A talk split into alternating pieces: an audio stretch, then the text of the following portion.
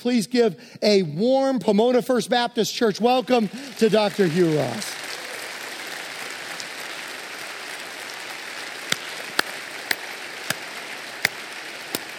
All righty. All right. I tell you, after a morning of sitting across from Dr. Ross, I don't feel very smart. I'm telling you. I was going to ask my daughter Leah. She said, "Can I get you anything from Starbucks, Dad?" And I'm like, "No, just bring me a coloring book so I can like ask a question."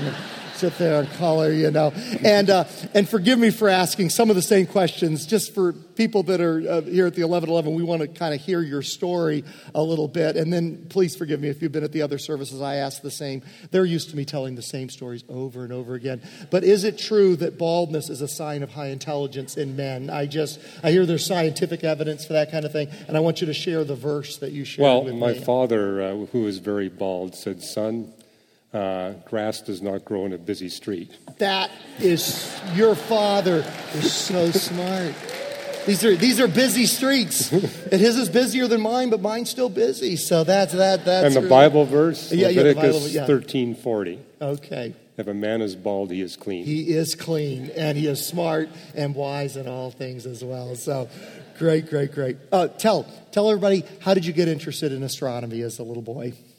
Well, my parents said that I'd been interested in science literally from the time I was 2 Um, but it was when I was seven that I asked them a question Are the stars hot? My parents said, Yes, they're very hot. I said, Tell me why they're hot. They said, Well, you're going to have to go to the library. and they gave me bus fare to go to the library. And I came home with five astronomy textbooks. And every weekend I get another five. And by the time I was eight, I knew astrophysics would be my future career. Uh, and then you were young, one of the youngest instructors. Where was that again? University of. Uh, Well, um, I was uh, made the director of observations That's of the Astronomical Society in Vancouver, wow, at the age of 16. At the age of 16. Oh my goodness. Okay. But now what's interesting is we tend to think, you know, did you grow up in a Christian home? You know, is this just a search for reasons to believe what you already taught to believe when you were a little boy? Or what what was your exposure to Christianity early on? Well, my parents were moral, but they were convinced that there was no such thing as eternal life. I didn't actually get to have a conversation with a Christian about Christian matters until I showed up at Caltech at age 27 to do research on quasars. They're, they're hard to find in Canada, but uh, Yeah. they're a little easier to find here. I got it. So, Got it. Very good. And, and, and then uh, tell about you had seen some Christians from a distance, and I love that story. Yeah, when I was 11, I got to see two Christians from 30 feet away. And uh, they were two businessmen that came into our public school, put two boxes on our teacher's desk, and they left without saying a single word. But in those boxes were Gideon Bibles. And we were invited to take one and be one of one. Each one of us did. And I still carry that Gideon Bible around with me that I got at age 11 uh, because it was through my astronomy. You know, every year I would look at a different subdiscipline of astronomy. And at age 16, I studied cosmology, the origin and structure of the universe. And there was a big debate going on then is it steady state? Is it uh, an oscillating or reincarnating universe like the Hindus teach? Or is it Big Bang? And even back then, the evidence was heavily favoring Big Bang. And I knew it was Big Bang, it was a single beginning. And there was a beginner to explain that beginning. And so from the age of 16 onwards, I did not doubt the existence of God. But I was highly skeptical that this God that created this vast universe would bother to communicate in any personal way to us human beings on this little speck of dust we call planet Earth.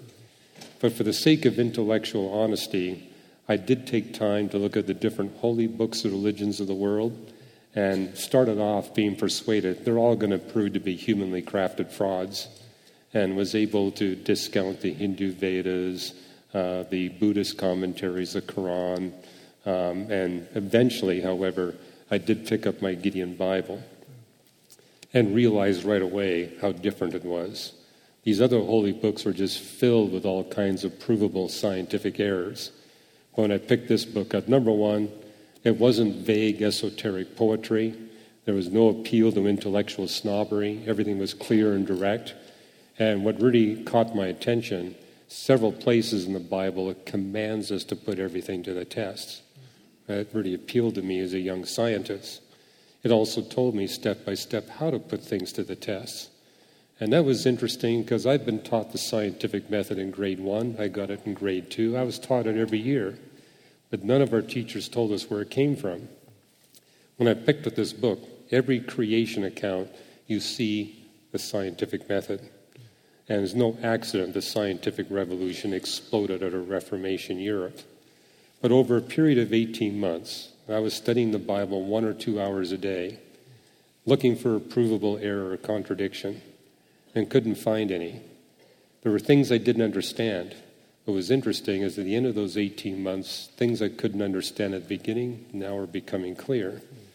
Um, but what really caught my attention was how the Bible predicted all the fundamental features of Big Bang cosmology.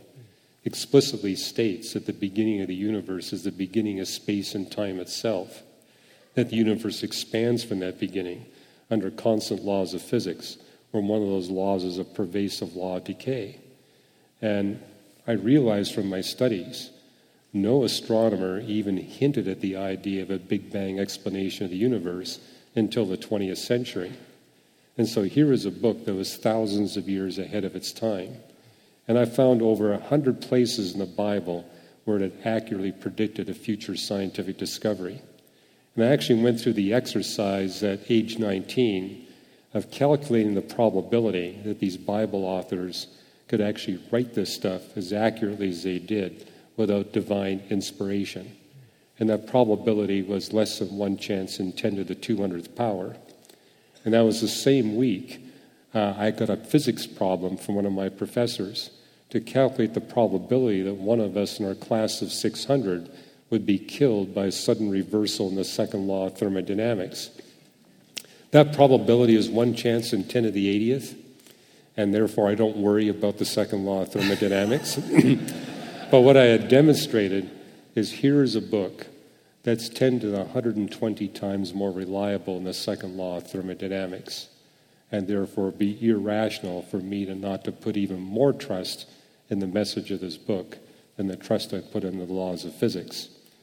And what I love about the Gideons, they tell you what you need to do when you become persuaded that this indeed is the Word of God. First of all, they tell you that you are not perfect, but that God demands perfection. And basically, say, if you don't believe that, look at your own conscience. It reacts whenever you violate God's law, even in the slightest. Um, but it goes on to explain how the creator of the universe himself came to earth, died, and was raised from the dead so that he could trade his moral perfection for a moral imperfection. And they basically say, Don't you think that's a good deal? And I says, Yeah, it's a really good deal. But also, they made the point that, uh, you know, the creator of the universe knows better than you and I what's best for us. And therefore, it only makes rational sense to make him the master of our life. And they give you a place to sign your name saying, Yes, I want that moral perfection based on what Christ did on the cross. And I want to make him the boss of my life because he knows better than I do what's best for me. And they got a place for you to sign your name and date it. So I did that at age 19 and immediately began to experience desires I never had before. And that's exactly what it tells us in Philippians. Giving your life to Christ, the Holy Spirit gives you the desire and the power to step by step begin to live the Christian life. And also, I realize that God will actually bring people to you. The thing that made me hesitate giving my life to Christ were all the skeptics I knew at the University of British Columbia that were going to jump on me once they found out I was a Christian. Um, what I saw instead was God bringing physics students to me uh, that had questions. In fact, my lab partner and best friend came to me and said, Hugh, I've been going through struggles in my life. I need to talk to somebody in this campus. Do you know anybody in this campus that knows anything about God? We talked for four hours he wound up becoming the chairman of the physics department at the uh, University of Alberta. Fact, uh, you know, I got to contribute some scripture verses for his funeral a few months ago. So, but you know, that happens. If you've prepared good reasons, God will not only bless you, He's going to bring people to you that need to be similarly blessed. I thought it was fascinating what you said that there tend to be, you know, our, our impression is is that you know scientists you know don't believe in God, and there is a certain percentage, a high percentage that you know maybe are agnostic, don't know one way or the other. But you said it's much higher in the physical sciences like astronomy and physics and those kind of sciences than it is, say, in the biological uh, sciences. Would you explain well, that? Well, it's quite high in general. Uh, last survey indicated that 45 percent of all research scientists believe in God and an afterlife. But there's a big and an afterlife, and an God and an God 45%. and an forty-five percent. That really kind of explodes a, a myth, doesn't it? It yeah. does explode a myth. In fact, that survey was first done in 1916, 45 percent.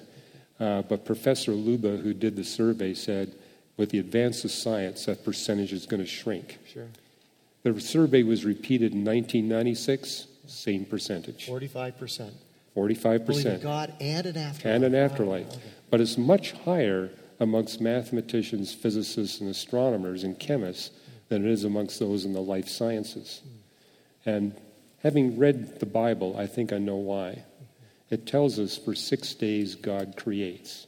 On the seventh day, he stops creating in order to bring about the end of all evil and suffering. So if you're a scientist looking at the present day era, all you're going to see is natural process. That's what biologists keep telling people. We do our research, we see no evidence for the supernatural handiwork of God. Why? They're looking on the wrong day. What does it tell us in Genesis 1?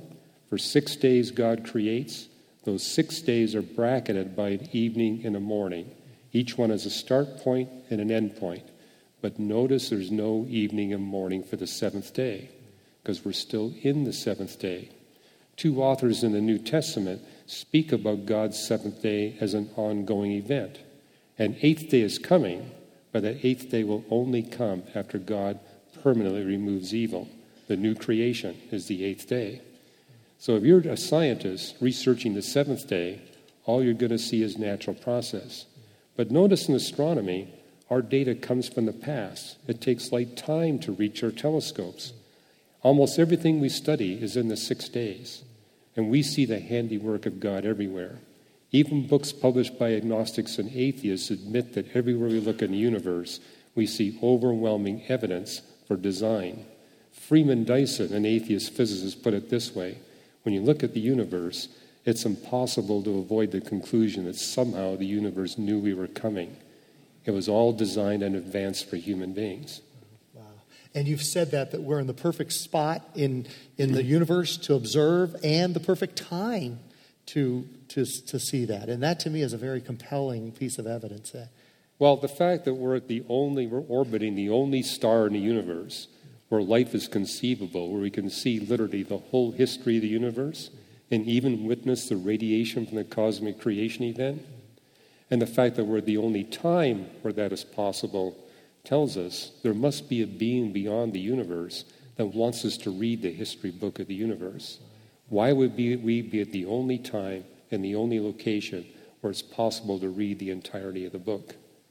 You know, something I had heard before, which is about all the history that's in the Bible, and I've heard it stated that there's more history in one chapter of Deuteronomy, for example, than there is in all the holy books. Uh, they picked one particular one, the Quran, but really all, right, almost right. all combined. But you had said that there's 10 times more cosmological information in the Bible than there is all the other holy books combined as well. So the Bible is not just a poetic book of nice thoughts, there's some concrete material in there that we can test if we want to.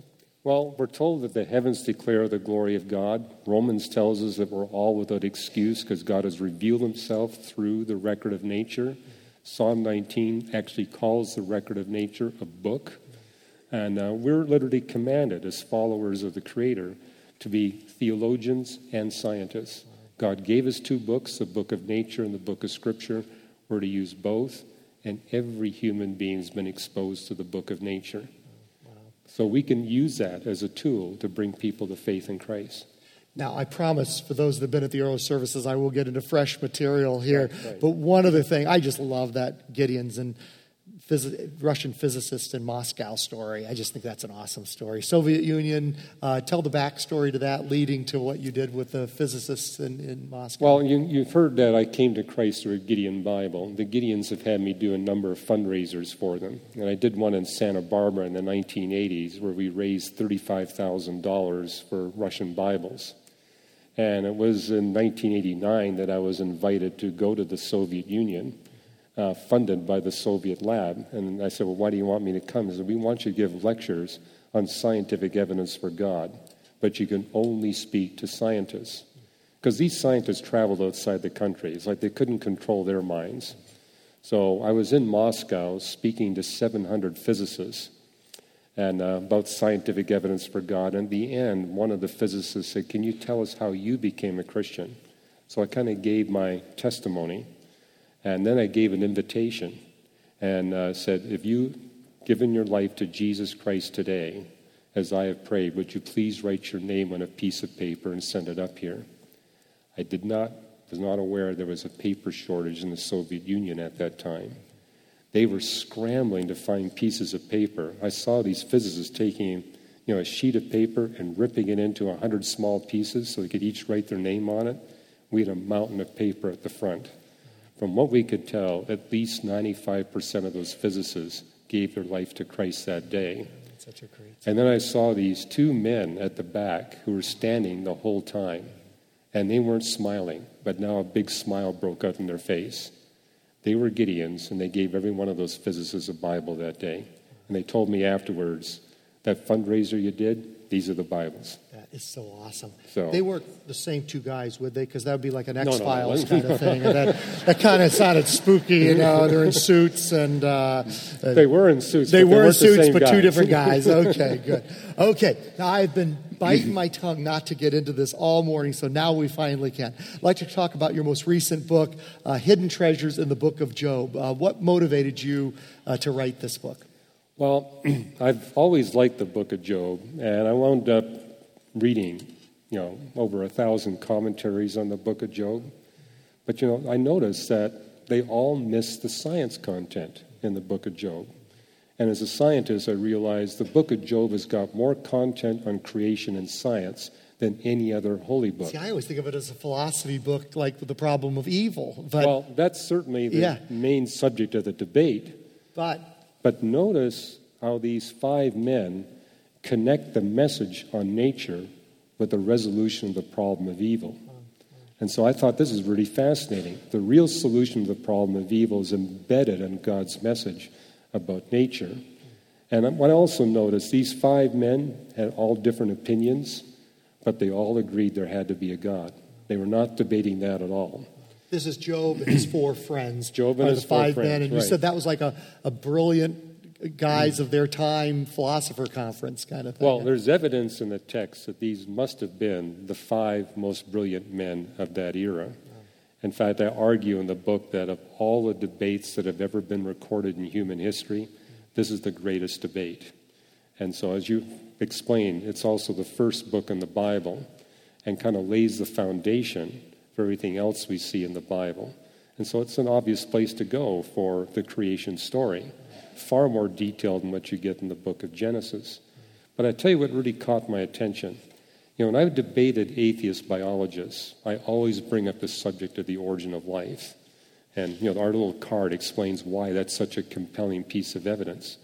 But if you look at Genesis 1, it talks about three separate origins of life life that's purely physical, life that's physical and soulish, and one and only one species that's body, soul, and spirit. And it's the book of Job that really dives into the subject of the second origin of life. When, when it talks about soulish life, that's a Hebrew term that means an animal endowed with mind, will, and emotions, with a capacity to nurture their young and relate to members of their own species in an emotional way, but also God has endowed them with a capacity to relate to human beings and a powerful motivation to serve and please human beings. And this is something that's, that Job and his friends talk about and makes the point that if you look at these birds and mammals, you can see how much they want to relate to us and serve and please us until human abuse comes in. Now, when we abuse these animals, instead of them wanting to come to us and form a relationship with us, they're afraid of us and they run away. Well, Job makes the point our sin does the same thing between us and God. Because we've also been endowed with a powerful motivation to serve and please God. But because of our sin, we wind up running away from God instead of towards Him or pretending He doesn't exist, all because of our sin nature. And uh, then uh, Job makes the point that um, these animals are crucial for launching civilization. What I love about Job 38 and 39, it gives you a top 10 list. It basically lists the 10 most critical birds and mammal species that God gave us to launch and sustain civilization. I mean, and what got me is it talks about, say, the donkey and the horse. Now, evolutionists will say the donkey and the horse are proof of uh, descent with modification, that they came from a common ancestor. Why? Because of how similar their bodies are. But notice what it tells us in the book of Job. It doesn't focus on the bodily features of the donkey and the horse, it tells us how different they are in the way they relate to human beings. You can't find two animals that relate to us more differently than the donkey and the horse. For the evolutionary model to be true, they would have to have similar features of their emotions and their mind and their will in relating to human beings as their physical features. But it's the opposite. And it's like that with the rest of the animals mentioned in the book of Job. Each one of them is a testimony to the handiwork of God. And one reason why I think we have such a high number of atheists today, they're not close enough to see the donkey or the horse or the cow or the ostrich or the goat or the lion or the raven. If you've got intimate contact with these animals, you can see how dramatically they testify of the power of the Creator. I mean, evolutionists, for example, will say that the chimpanzee is the smartest of all non human animals, and they're our relative, but they're actually incorrect. The smartest of the non human animals is not the chimpanzee, it's not any of the apes, it's a raven. The raven is the smartest. Ravens, without any human training, can take a tool to recover a very different tool to get a food treat. The apes can't do that. They take many years of training before they can do that. A raven will do that without any training at all. Um, but what I especially love about the way the book of Job ends, it talks about all these bird and mammal species and says, Notice that you human beings have been able to tame every one of them. But some are easy to tame and some are difficult to tame. The goat is extremely easy to tame. The Leviathan and the Behemoth are the most difficult to tame of all which I think refers to the hippopotamus and the crocodile. That's that was interesting. You said hippopotamus and crocodile. Not some people thought dinosaurs, but I, I really loved how you just think. Well, it can't be dinosaurs. And, yeah. Number one, the Bible never mentions any terminology mm-hmm. that not all generations of humanity would know what it's about. Mm-hmm. We've only known about dinosaurs for the last 200 years. Mm-hmm. And dinosaurs are not nephesh animals, they're not soulish animals. Mm-hmm. So it's talking about animals that we can form a relationship with. Now, you can tame a crocodile, but it's extremely difficult. you got to take the crocodile from the time it comes out of its egg and spend an hour of handling that crocodile every day uh, for months before that crocodile will trust you. Uh, and then if you miss a day, watch out. So, very difficult to tame. I noticed why they weren't at SeaWorld. You know, they got the dolphins, no crocodile shows. So, right, uh, right. there are crocodile shows, okay. but oh, that's it's people who've taken a lot of effort to tame them. Um, but God makes the point, like it is with these animals, notice they can't tame one another. It takes a higher being to tame these animals. Likewise, it takes a higher being to tame us. And some of us are more easy to tame than others. You know, some humans are more difficult to tame. But it's making the point that only God can bring humility to a proud human heart. And if we don't come to God for the humility we lack, we're never going to get it. We're not going to get it from our fellow man. It takes a higher being. And what God is saying is look to these animals. They will teach you, they'll instruct you. They'll instruct you about what your sin does to damage relationships and what the lack of sin will do to bring about relationships. I mean, if you actually visit these birds and mammals that have never been abused by human beings, you will see how drawn they are to have contact with us. I had that opportunity visiting wild parts of Canada and just watching how these animals really do are, are drawn to us and want to relate to us. We were that way once. It's our sin that's gotten in the way. But we can come to God and get the humility we need to form a relationship with Him. So that explains what I said earlier. If we have enough contact with these bird and mammal species, it testifies of God and testifies how we can come into relationship with Him. I think that explains why I've never met an atheist in a rural setting.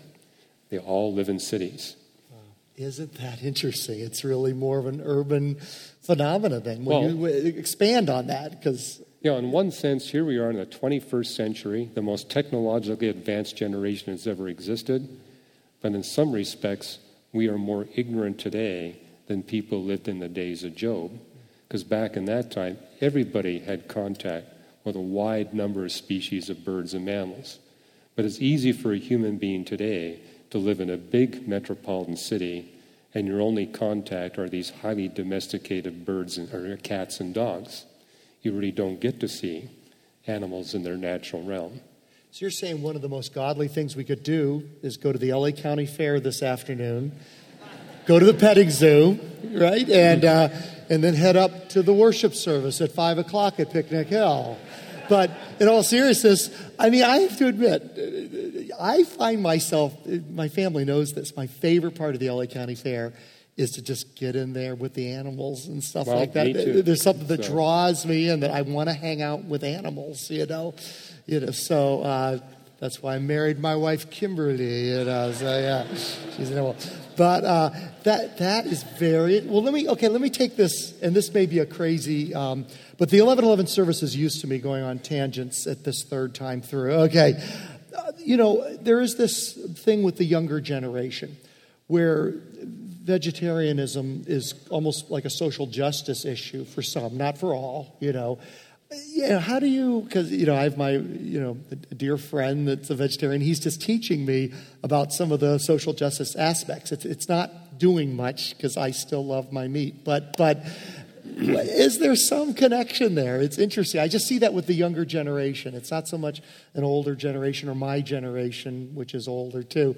Do you see any connectionalism with that at all? Or um, I'm, throwing a curveball out here. Yeah, you are, and uh, that's, that's good because Scripture does definitely encourage us towards healthy eating. So, I mean, if you go into the Levitical law, it tells you to avoid certain foods, and 2,000, 3,000 years later, we realize, you know, it's good not to eat too many of those foods because it's going to give you heart disease and give you greater propensity for cancer. And, you know, people have pointed out that uh, if you eat too much meat, uh, it will affect your health, and you eat the wrong kind of meat. And that's what's interesting. The book of Job actually talks about the ostrich compared to the cow and makes the point that God gave us a cow to perform heavy farm labor. And when you get a relationship with a cow, the thing you notice is when cows are bonded to human beings, what really gives them joy is doing heavy labor for you. You know, our children aren't like that, but cows are. But we don't use cows for that purpose today. We use them for meat. Yeah, yeah. And uh, it's not the healthiest meat to eat. But notice it also mentions the ostrich. And what I talk about is how the book of Job actually gives us solutions to a lot of the ecological crises we're facing today. And if we were to transfer dependence from beef to ostrich meat, ostrich meat is red like beef, rich in iron like beef and the nutrients, but extremely low in cholesterol and fat. It's a very healthy meat to eat. And if we were to breed these uh, animals in the appropriate way, we could get that meat for about one quarter the price of beef. And also, they release less than 10% of the greenhouse gases into the atmosphere per pound of meat that cows do. When we talk about global warming, the biggest human contributor to global warming are the greenhouse gases emitted by the cows that we bred to such huge numbers. I mean, if you want to get 80 quarts of milk out of a cow, it's going to be expelling a lot of greenhouse gases. So But if we were to go to ostriches, that would really be the best thing we could do to try to resolve global warming is transfer meat dependence. And yeah, I'm a fan of uh, eating more vegetable matter, although I'm not a vegetarian. I think there are healthy meats you can eat, and uh, it will give you nutrients. Depends what kind of activity you do. I mean, if you're a strict vegan, for example, uh, it's going to be difficult to engage in some physical activities. But uh, and the Bible tells us you can be a vegan, you can be a vegetarian, you can eat meat. Just tolerate one another. And don't look down your nose if Yeah, someone doesn't right. eat the way That- you do. That's right. The Bible does teach that that Right. there that this is something you can hold to your own convictions, but It don't use it to judge somebody else. Yeah. that carnivorous activity is a good thing, not a bad thing. You know, my complaint about certain vegetarians is they actually look at carnivorous activity as a fundamental evil. The Bible doesn't teach that. And what we discover, for example, if you take away carnivorous activity uh, from the um, herbivore animals, their health goes down, their death rate goes up. And the thing that I think gives us a wrong perspective on this we are a distinct predator. We can kill anything we want. The rest of the predators on the planet can only kill the weak, the sick, the dying, and the unawares. And that actually enhances the longevity, the health, and the population of the herbivore tribes. So, yeah, when we have Thanksgiving, we thank God for the different carnivores. We also thank God for the parasites. A lot of people look at parasites as being fundamentally evil. They're not.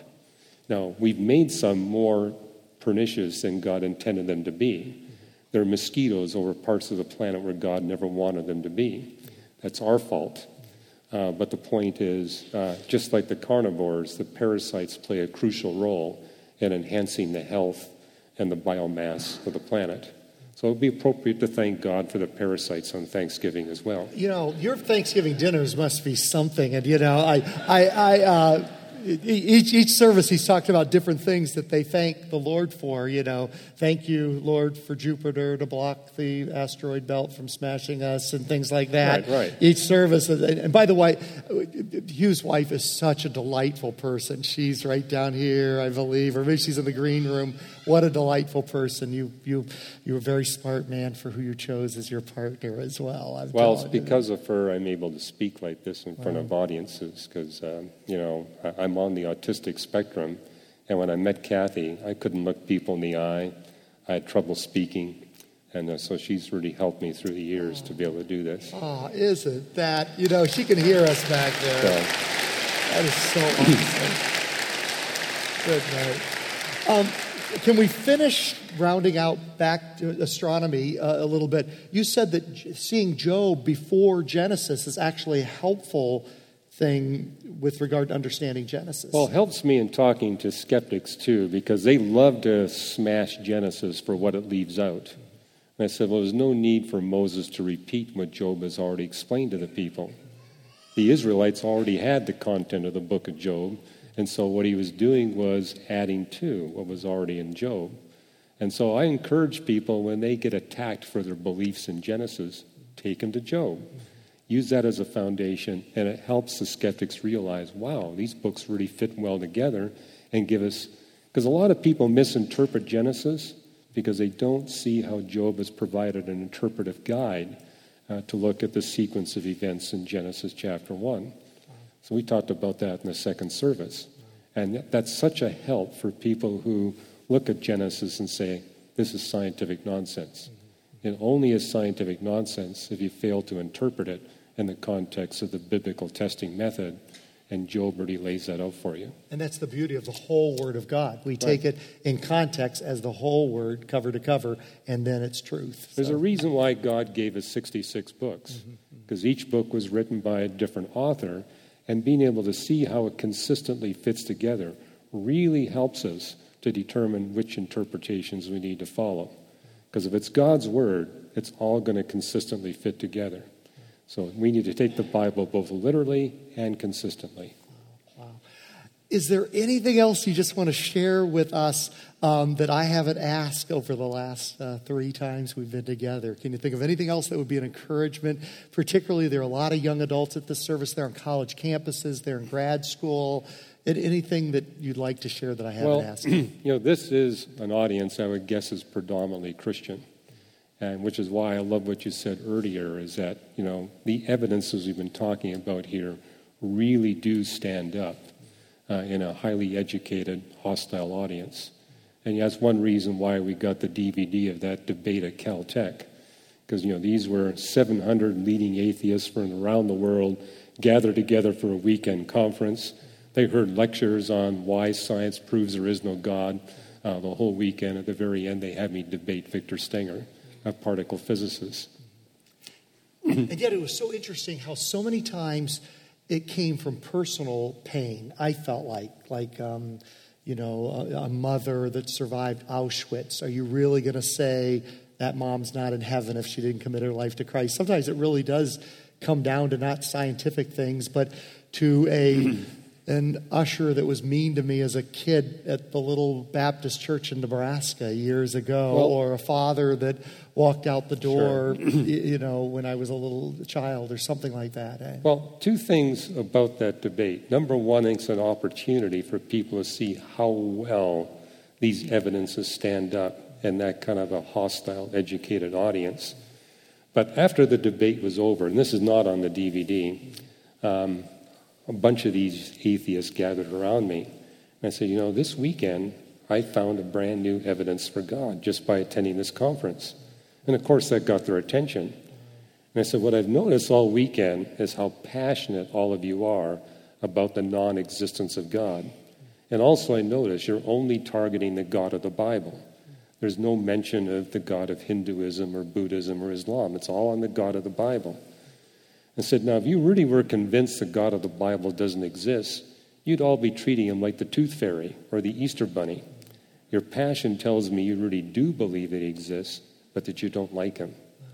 Now, they gave me an interesting answer. They said, It's not that we hate the God of the Bible, it's that we despise his followers. Then they began to tell me stories of how they've been abused by Christians. And that really began to open up some doors. But I'll tell you this those doors won't open until you first reach their mind. The reason why they're willing to dialogue with me about these personal hurts is they'd already heard the scientific evidence for why this God must exist. Their intellectual issues have been dealt with, and now they're beginning to really deal with the real reason why they're rejecting Christ. Wow. Oh, my goodness. Could we thank Dr. Ross for being with us here. Oh, my. Thank you. Thank you.